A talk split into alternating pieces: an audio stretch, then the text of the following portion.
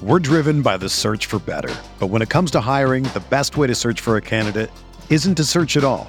Don't search match with Indeed. Indeed is your matching and hiring platform with over 350 million global monthly visitors, according to Indeed data, and a matching engine that helps you find quality candidates fast.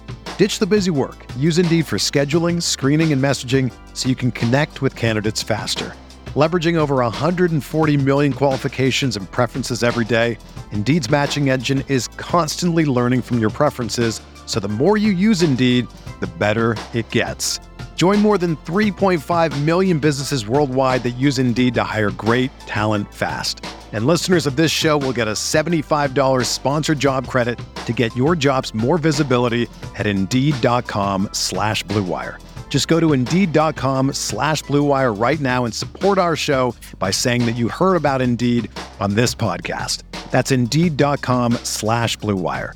Terms and conditions apply. Need to hire? You need Indeed.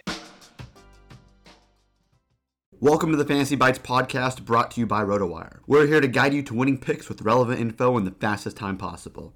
If you're watching on YouTube, be sure to comment your best bet below, drop a like, and subscribe to our channel. Baseball returns from the All Star break with six games on the schedule Thursday. There are two doubleheaders among them, so we don't exactly have a bevy of night games to wager on. Pick number one comes from game two of the Astros Tigers game. The matchup is Frankie Montas against Garrett Hill. Hill has made just two starts for the Tigers, the first of which was a gem against the Guardians. However, he was lit up for six runs over five innings in his last outing against the White Sox. Those are his only two career appearances in the majors. As for Montas, he left his last outing early with a sore shoulder, but he responded well to bullpen sessions and has had more than two weeks between starts. And with that, we're going with the A's minus a half run on the run line for the first five innings. Pick number two comes from another game two, as we have the Yankees and Astros, the two best teams in the AL facing off.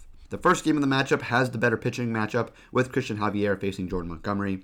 However, the Astros have another stellar pitcher going for game two in Luis Garcia. Part of his success has been his ability to keep hitters off base, allowing just 69 hits in over 88 innings pitched. The same can't be said for Yankee starter Domingo German, who will be making his season debut after recovering from a shoulder injury. He threw just 65 pitches in his last rehab outing, so the Yankees probably won't let him go too long in this one. Add in the potential for the Yankees to rest a starting hitter or two, and their lineup is in for a quiet performance. And with the pick, we're going with the Astros for the most hits in the game. Pick number three comes from the Dodgers Giants game. The Dodgers are going with Mitch White to start the game, as both Clayton Kershaw and Tony Gonsolin appeared in the All Star game, so they are unavailable for Thursday. The Giants, on the other hand, are going with their ace and Carlos Rodon, who did not pitch in the All Star game while recovering from a blood blister and a split nail in a finger on his pitching hand. He's ready to go now and will be making his third start of the season against the Dodgers. In his two previous outings against them, he's allowed just a total of two runs across 12 innings. With that, we're going with the Dodgers under four and a half team total runs. For player news, the Astros placed Ryan Pressly on the paternity list Thursday.